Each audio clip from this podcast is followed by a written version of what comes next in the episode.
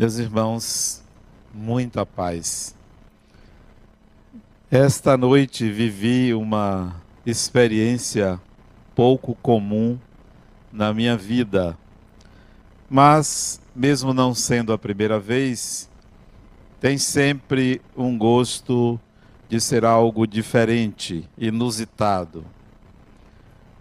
Fui dormir habitualmente no mesmo horário, pouco antes das 11 horas, e logo percebi que a madrugada seria difícil para mim, porque me vi numa região, no mundo espiritual, inóspita, íngreme, suja, diferente para os padrões pessoais.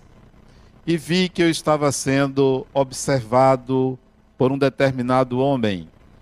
E aquilo me causava uma certa apreensão Tratei então de me esconder dele. Procurei um lugar mais acima, do lado de um casebre, para que ele não me visse.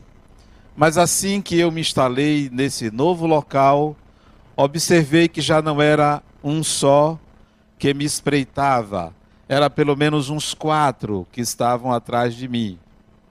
Tratei então de subir um pouco mais já preocupado e com um certo receio de ser alcançado, porque era visível a intenção deles de me fazer algum mal. E eu tinha consciência de que aquilo estava acontecendo. Como eu tinha consciência de que estava acontecendo, decidi que deveria acordar. E com um certo esforço na minha consciência, eu consegui acordar e disse: ainda bem, voltei a dormir isso se passou mais ou menos por uma hora, uma hora e meia. Voltei a dormir, me vi no mesmo local, já não mais quatro homens a me seguir, um grupo de talvez uns dez atrás de mim.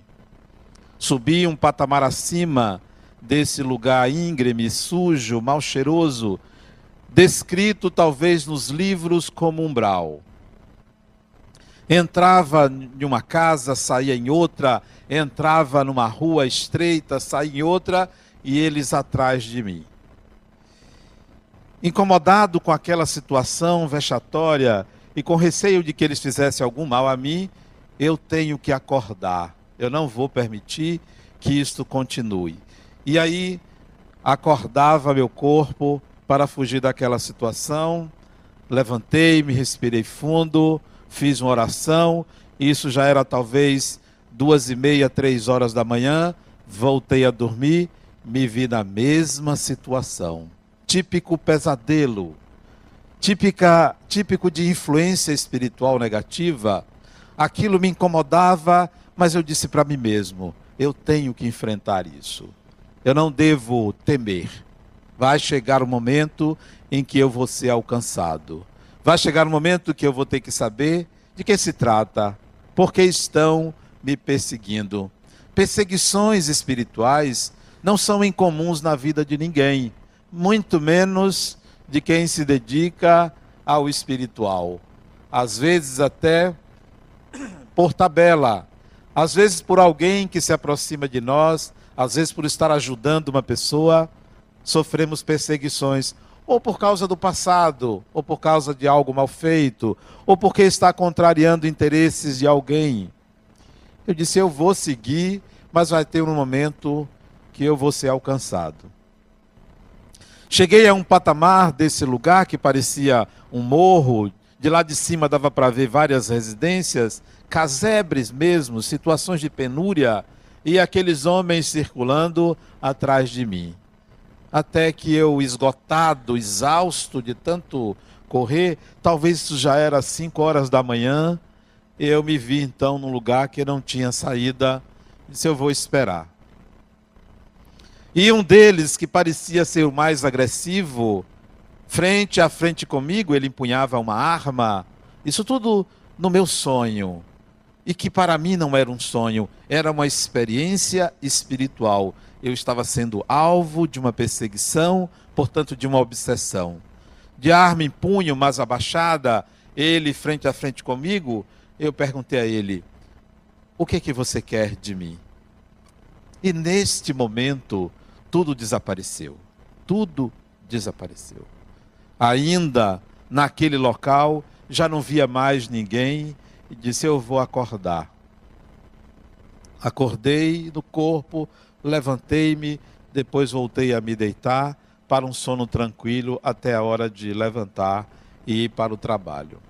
Coincidentemente, embora não existam coincidências, eu hoje atendi algumas pessoas pela manhã, como vocês devem saber, eu só trabalho até quinta, meio-dia, e, e, acho que trabalho muito, né? Eu quero deixar de trabalhar às quintas-feiras, eu só quero trabalhar de segunda a quarta.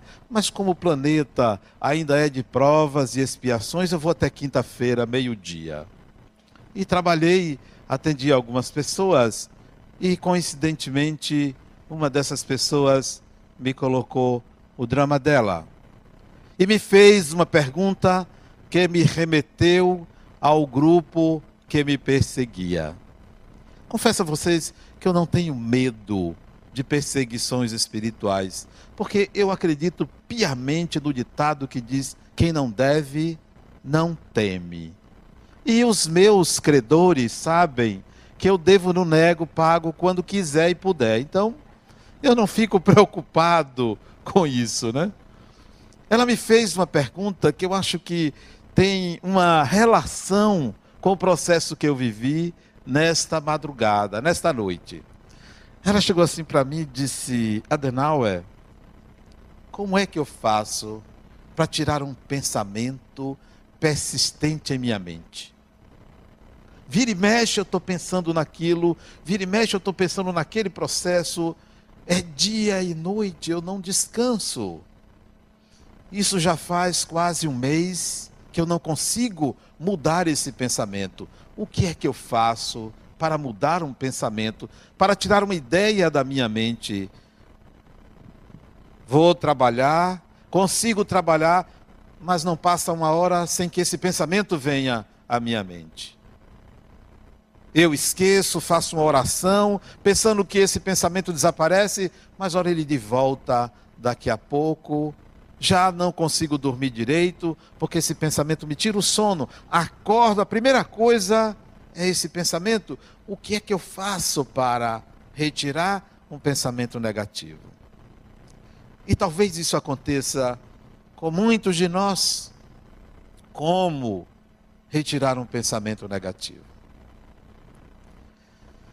E aquilo para mim foi é, o significado de ter passado por aquela perseguição espiritual, que eu sei que não para, que provavelmente vai haver uma, um resultado para isso, uma nova perseguição, e eu vou chegar e vou perguntar: o que, que você quer? De que se trata?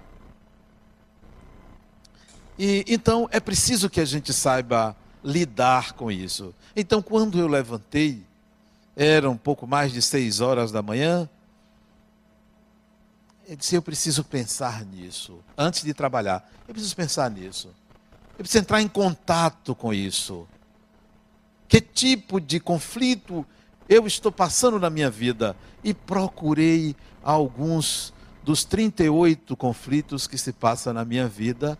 Eu fui um por um. 38 mais os 40 da semana passada, e os 80 da outra semana, e os mais de mil desse ano. Então eu fui olhar assim, qual deles estaria me incomodando? Qual deles? E localizei um deles. Um deles eu digo, deve ser este. Então eu vou pensar nisto. Eu tenho um tempo entre este momento e a primeira pessoa que eu vou atender. Eu tenho um tempo, pois ao invés de evitar o pensamento, eu vou pensar diretamente sobre o assunto eu não vou deixar que a minha mente queira, ou a minha consciência queira escapar do pensamento. Não. Agora eu vou inverter. Ao invés de eu fugir do pensamento, ao invés de eu não querer pensar, agora quem quer pensar sou eu. Sim, de que se trata? Na minha mente estava a imagem do perseguidor principal. Quem é você? Que símbolo é esse? Que significado é esse? Se alguma coisa você quer saber de mim, permaneça próximo a mim, permaneça na minha consciência. Deve ser algo muito importante que eu fiz para que você me persiga com tanta gente. Então, não, não desapareça. Eu quero pensar em você. Então, o primeiro conselho que eu dou a vocês, se tem um pensamento obsessivo, pense nele propositadamente. Não fuja. Não se intimide com o pensamento, porque se você quer expulsá-lo, você não está lhe dando a devida atenção. A gente aprendeu o contrário, né? A gente aprende que pensamento negativo eu tenho que eliminar. Não. Pensamento negativo eu tenho que saber a sua origem e o para quê. Eu não devo eliminar, porque a vida não é só feita de bem. A vida contempla polaridades, a vida é uma dialética. A vida é um lado e outro, a vida é o claro e escuro. A vida não é só uma única polaridade. Então eu vou pensar nisso. Tem sentido, tem razão? Se esse pensamento invade a minha mente, é porque ele está encontrando um, uma via em mim, ele está encontrando um significado e eu tenho que trazer esse significado à consciência. Então, depois de fazer esta incursão, eu me preparei para o trabalho, já agora compreendendo a razão da perseguição. Ah, então é isto. É por causa de determinada pessoa, determinado processo que me atinge. Então, eu já sei. Quando ela me perguntou como tirar, eu disse: você vai propositadamente pensar. Ela disse: mas eu já não aguento mais. Pois agora você vai querer. Você não não vai fugir. Você não vai deixar que isso desapareça. Você vai querer entrar em contato com o significado. Que pensamento é? E ela me contou que pensamento é. Ela disse: Adenauer, é uma pessoa que não me sai da minha cabeça. Eu estou apaixonada. Disse: Ah, então é isso, né? E essa pessoa sabe disso? Não, não sabe. Ah, então é uma fantasia. É uma fantasia. A pessoa não sabe. A pessoa conhece você, me viu uma vez.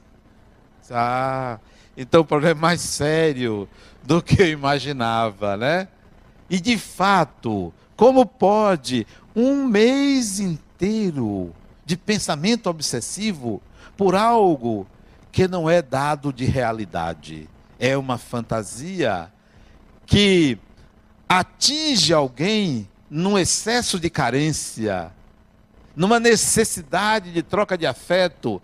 Aquele pensamento penetra na consciência e não deixa a pessoa em paz.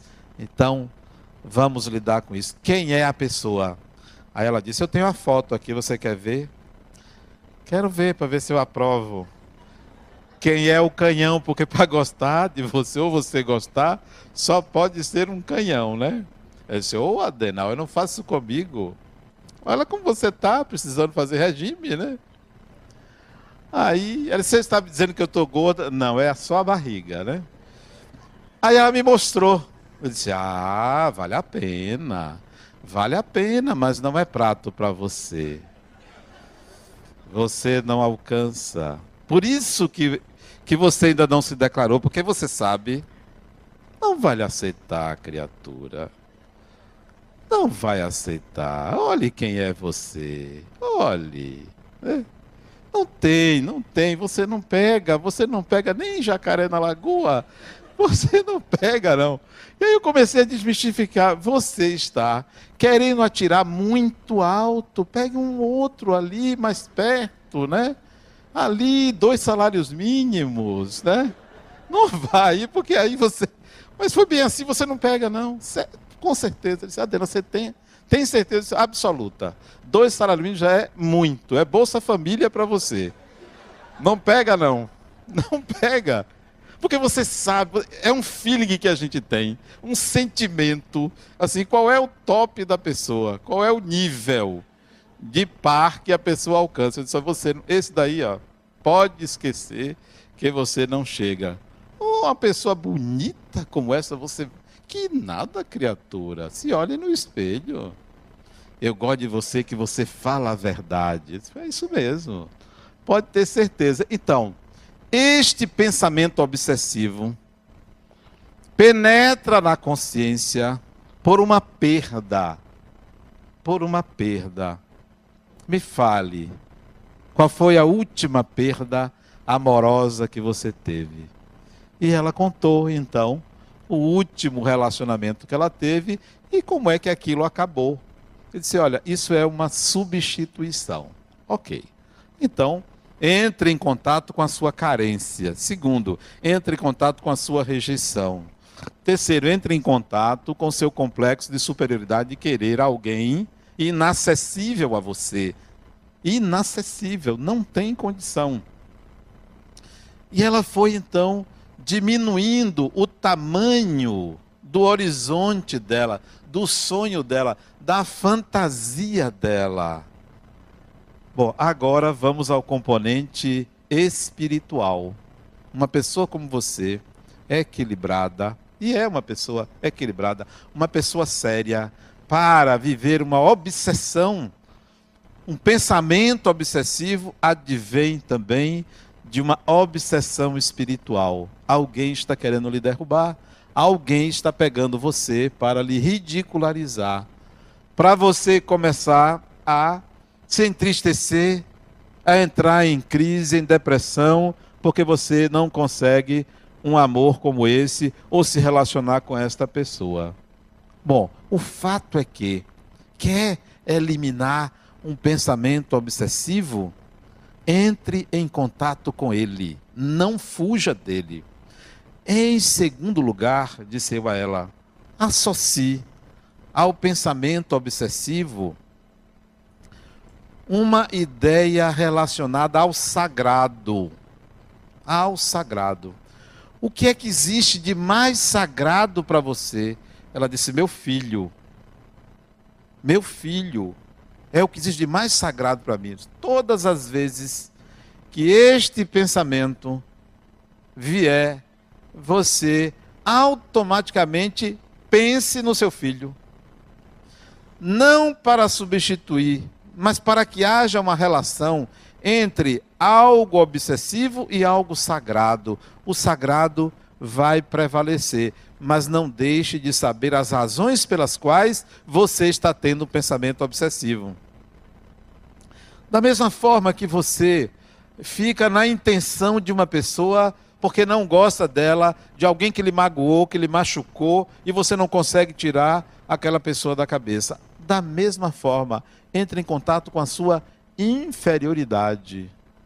Entre em contato com as razões pelas quais você deu àquela pessoa o poder de lhe atingir, o poder de lhe magoar. Certamente porque há uma inferioridade em você que você não admite. Porque ninguém se vincula a nós se não houver sintonia, se não houver uma relação de igualdade, se não houver uma brecha. Então, é preciso que você enxergue em você.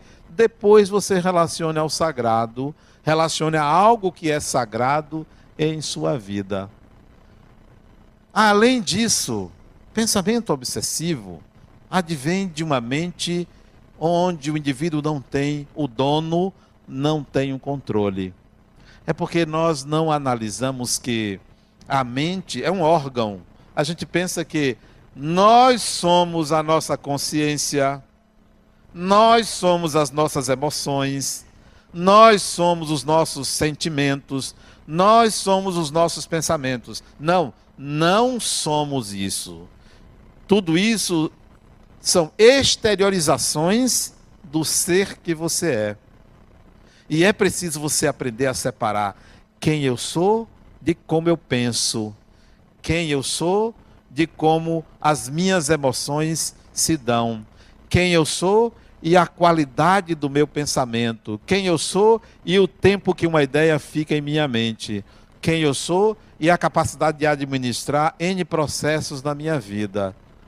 Há uma mente e há um espírito, e muita gente confunde mente com espírito, espírito com a mente. A mente é um aparelho, é uma caixa que o espírito usa. É como se você tivesse uma sala fechada e jogasse uma bola de plástico ali. Essa bola entra, rebate, vai na parede, cai, vai em outra. Isso é a mente. A mente é um aparelho que, se uma ideia entra ali, ela não sai, não deveria sair sem o controle do eu, porque você é o eu e a mente está ali funcionando. Quantos pensamentos não são seus, entram na sua mente, você não sabe o que fazer e ele se aloja ali e ali fica. É preciso que você dê atenção, é preciso que você dê direcionamento, senão você fica prisioneiro da própria mente. O que é o transtorno obsessivo compulsivo, se não uma prisão do próprio eu? Quando você admite um pensamento, admite uma ideia e fica com aquela ideia na mente. Vou dar um exemplo. Uma pessoa vai andando na rua e vem uma outra pelo meio do passeio.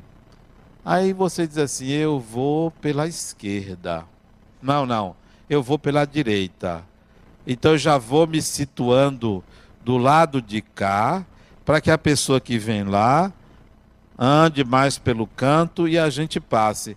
Não é assim que normalmente a gente pensa? Ou então eu vou mais para a esquerda para que ele venha pela direita.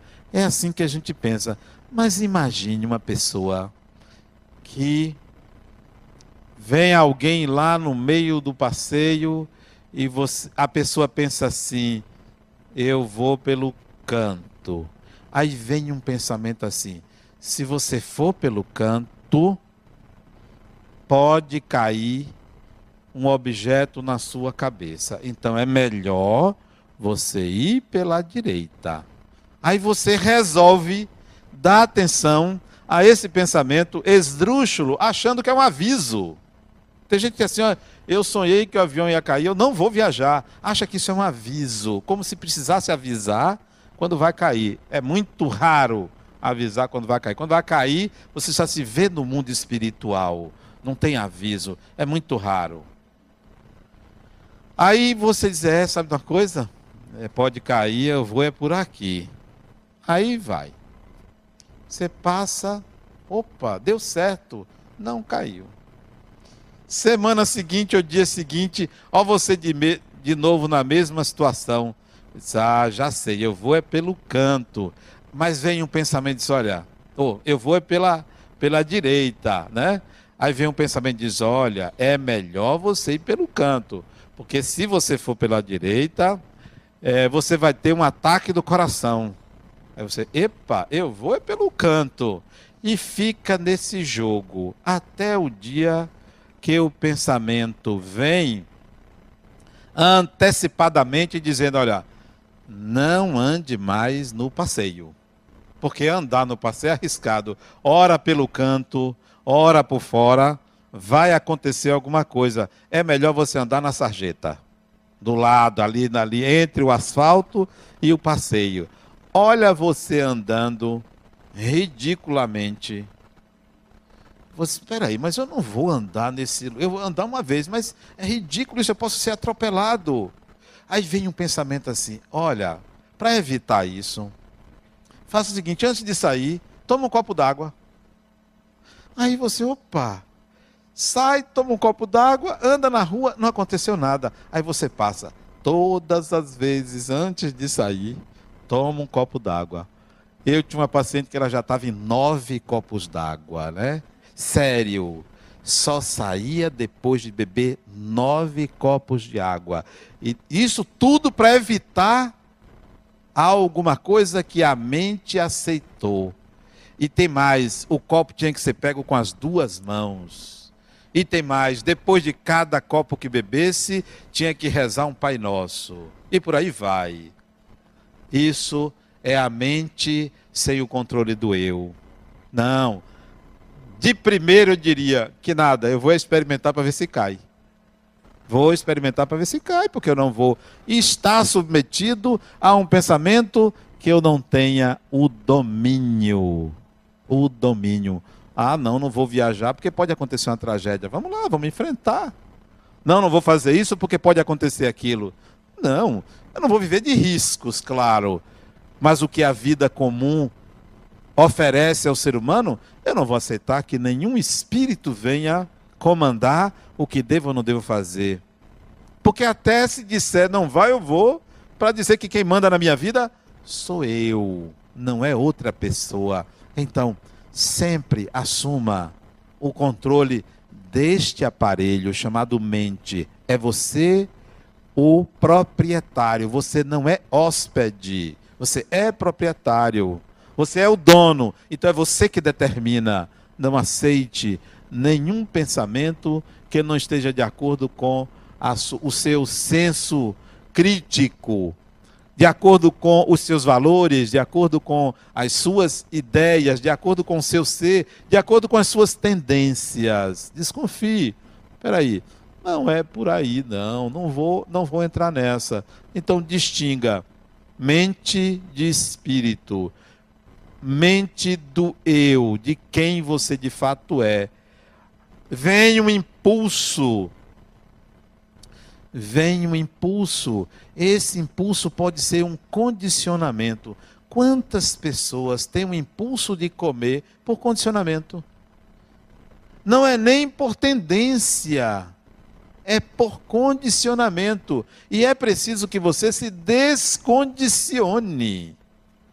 Condicionamento psíquico. Quantas vezes você reage com um xingamento por condicionamento? Eu tenho uma paciente que ela, ela era muito desbocada, né? Aquela pessoa boca suja, né? Tem umas pessoas que nem parece que escovar os dentes resolve. Precisaria de uma asepsia na alma. Então eu dizia ela, criatura, peraí, você pensa que você está onde, hein? Você pode até falar o que você quiser, mas você veja, não fica bem para você. Daqui a pouco, seus filhos estão falando a mesma coisa. Disse, Adenal, já está, já perdi o controle. Condicionamento. Descondicione-se. Se você quer mudar, você tem que descondicionar. Não é que você seja pornográfica, você se condicionou. Deve ter, deve trabalhar ou viver no meio masculino, que é muito mais comum. Você pegou isso e ficou, acha, acha bonito, acha até é, é, elegante. Não, isso é feio para você. Você é uma pessoa tão bonita, não, é não mas para elogiar, você é uma pessoa tão bonita, né?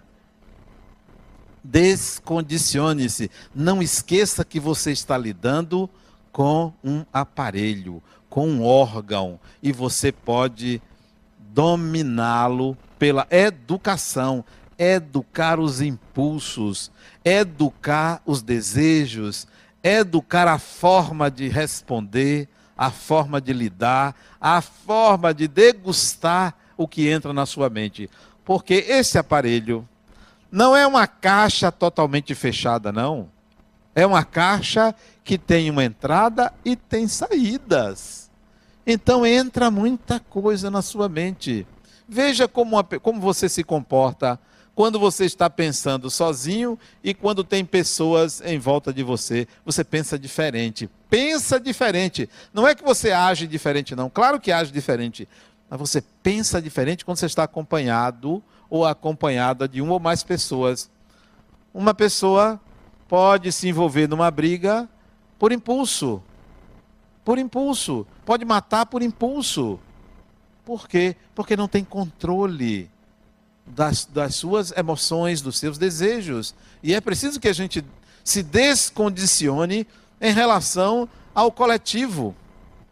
Ao coletivo. A coisa que eu mais gosto é ver pessoas que são autênticas, sem ser rudes, autênticas, que são elas mesmas, que não vão pela maioria, que não dizem porque é, é engraçado ou porque os outros aprovam, estão sempre querendo que todo mundo concorde, ou ser aceito ou aceita pela maioria. É preciso que você seja você mesmo, porque essa tendência coletiva acaba condicionando você e você tem uma vida inautêntica.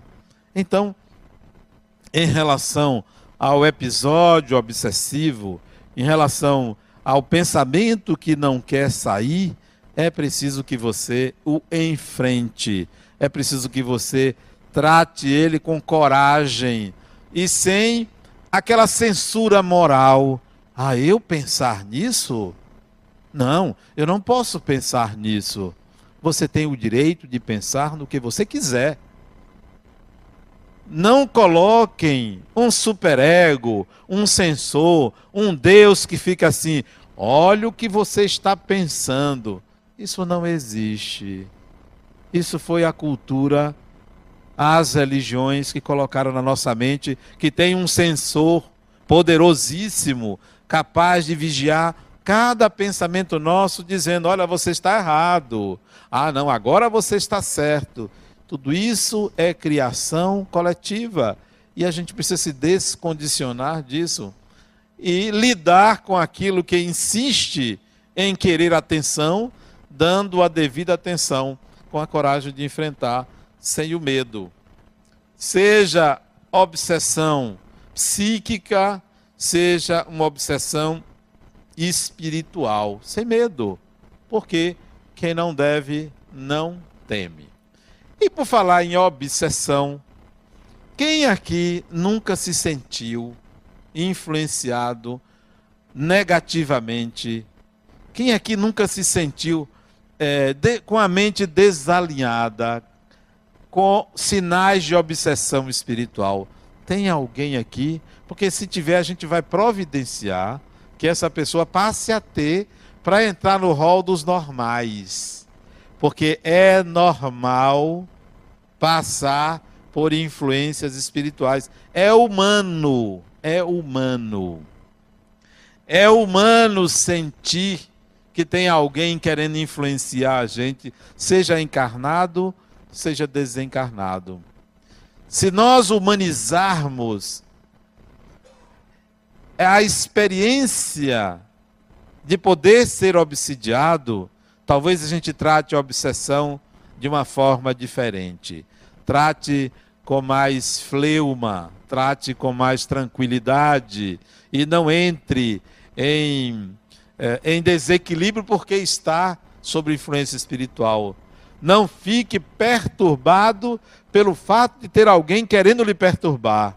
Não fique com medo da obsessão, porque a obsessão se enfrenta com equilíbrio, com vontade de resolver e de superar aquilo que alguém do outro lado está apontando. Olha, tem uma deficiência aí, tem uma fragilidade em você.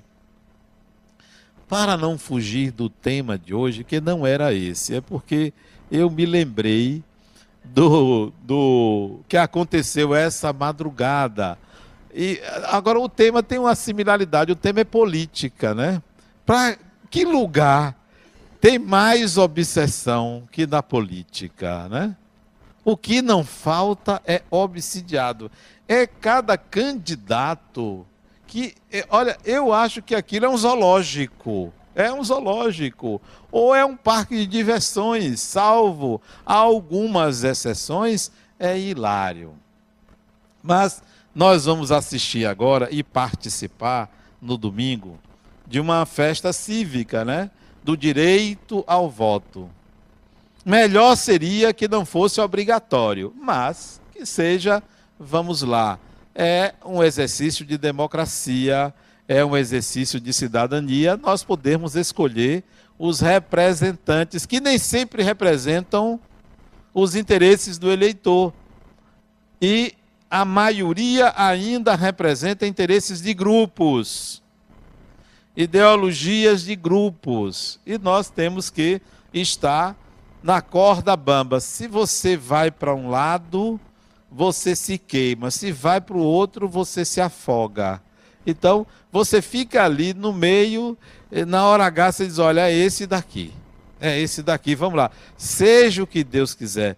Mas você sabe que tem muita gente que vota para o que está na frente, seja A ou seja B, o que está na frente. Outros votam contra o que está na frente.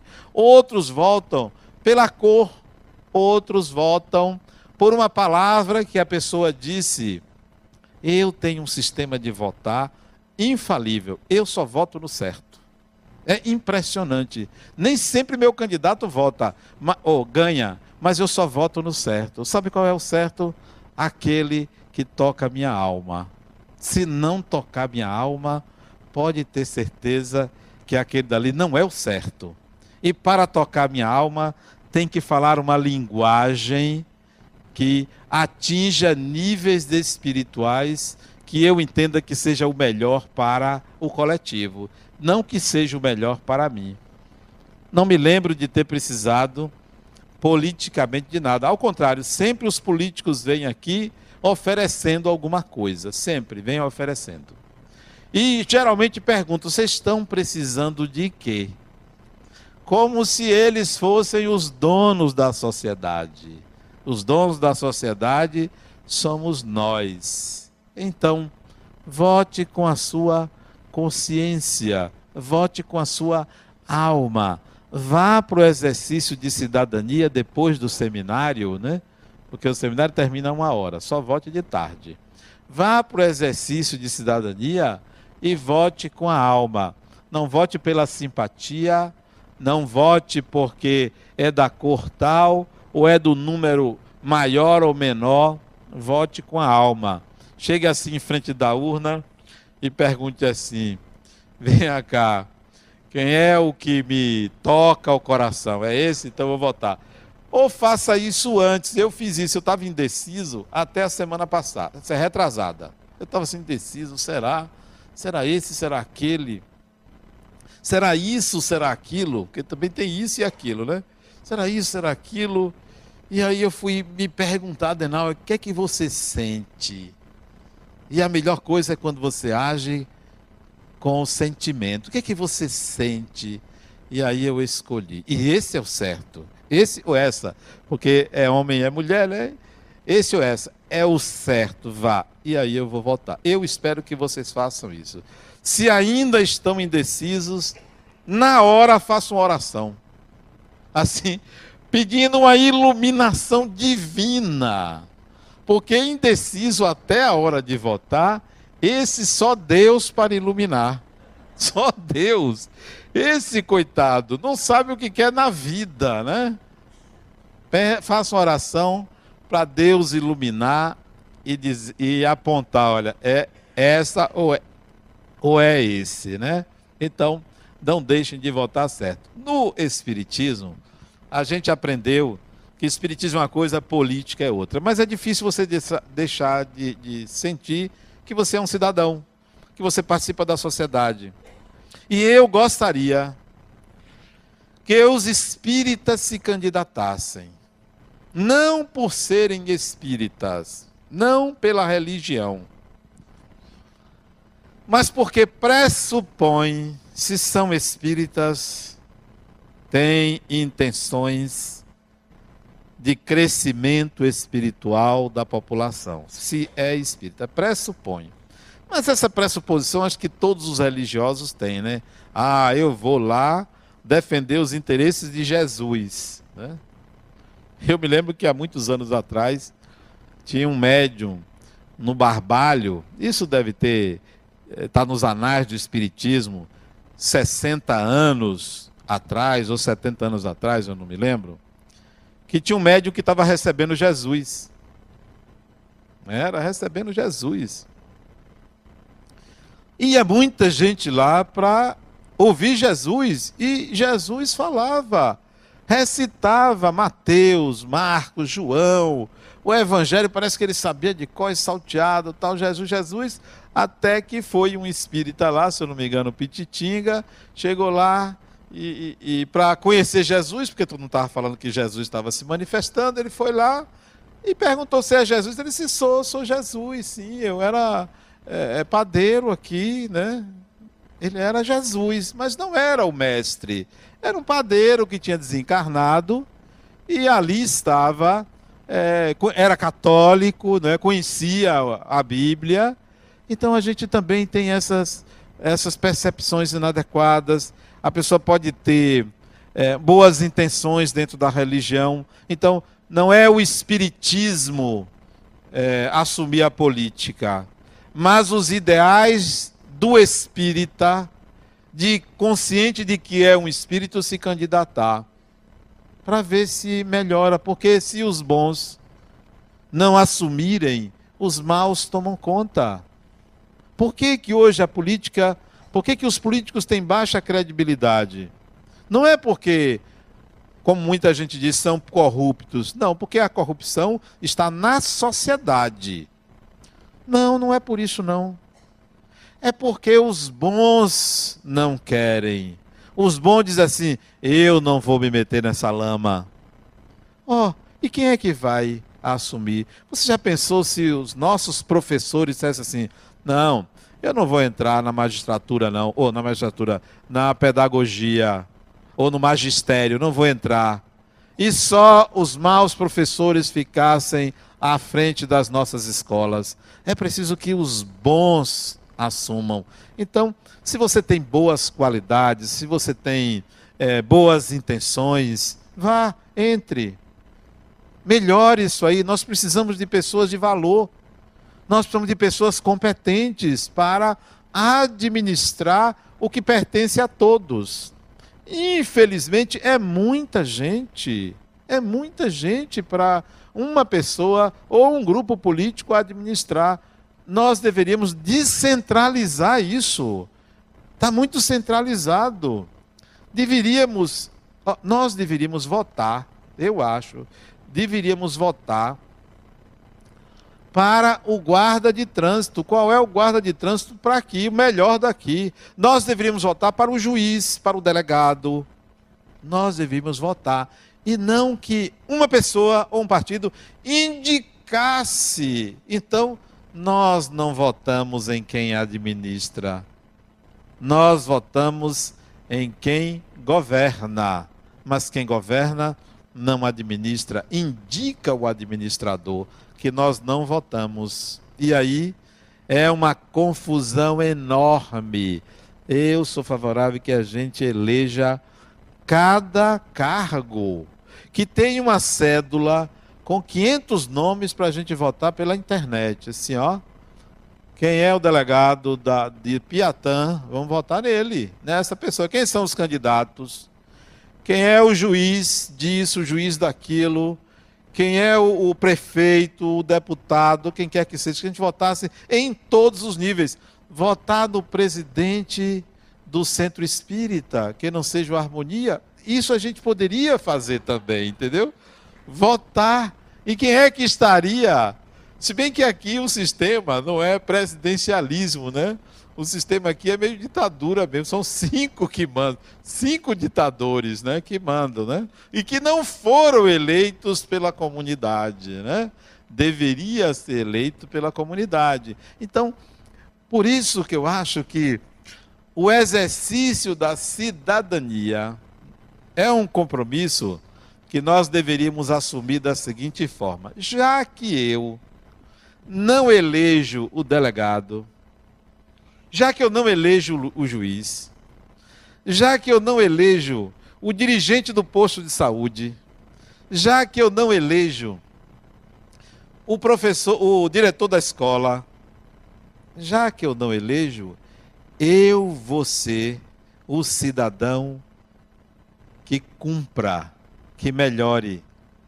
Eu vou dar o meu melhor para a sociedade.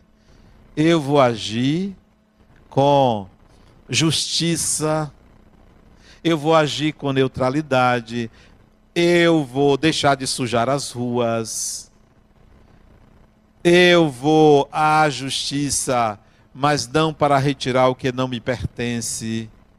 Eu vou ser um cidadão exemplar. Vamos exercer a cidadania para que, de fato, sejamos nós que administremos a sociedade porque a gente sempre quer que alguém administre.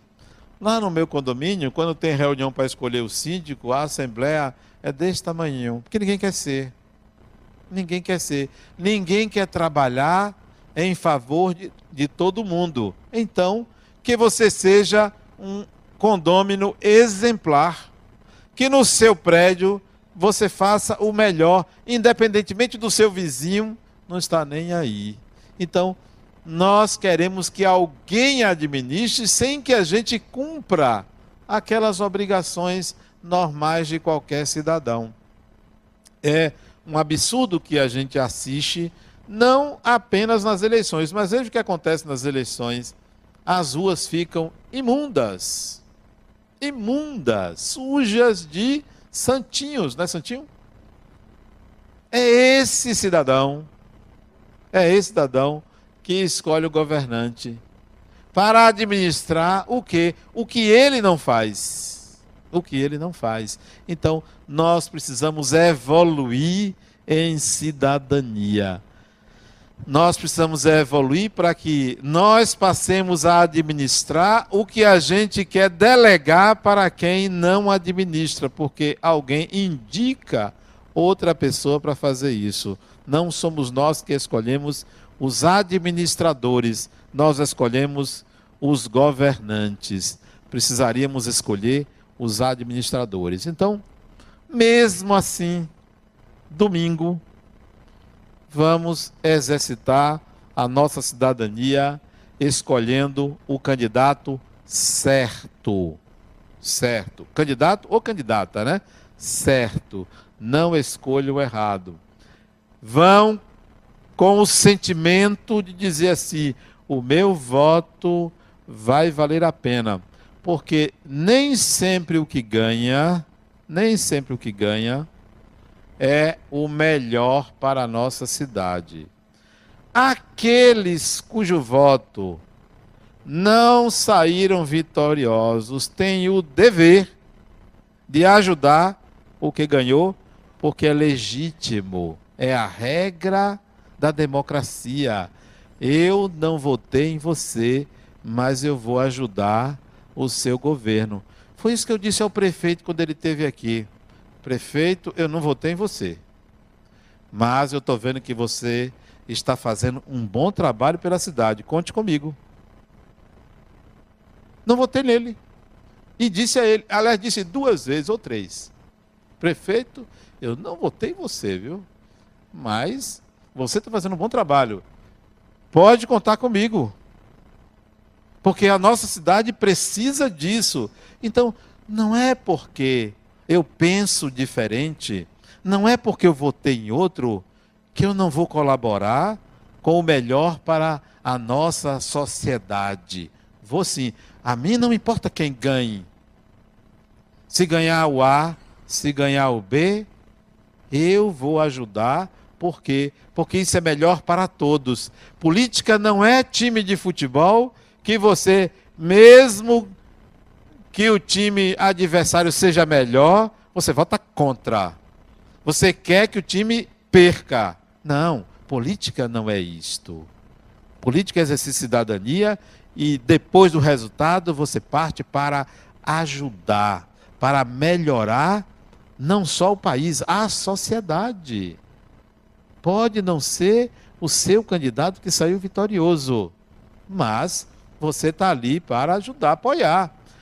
Eu ainda sonho, eu ainda sonho, um dia, que um debate político entre candidatos seja assim. Gente, vote nele, porque as ideias dele são ótimas bom cidadão. E o outro diga assim: não, as ideias dele são melhores ainda. Eu ainda quero assistir esse tipo de debate.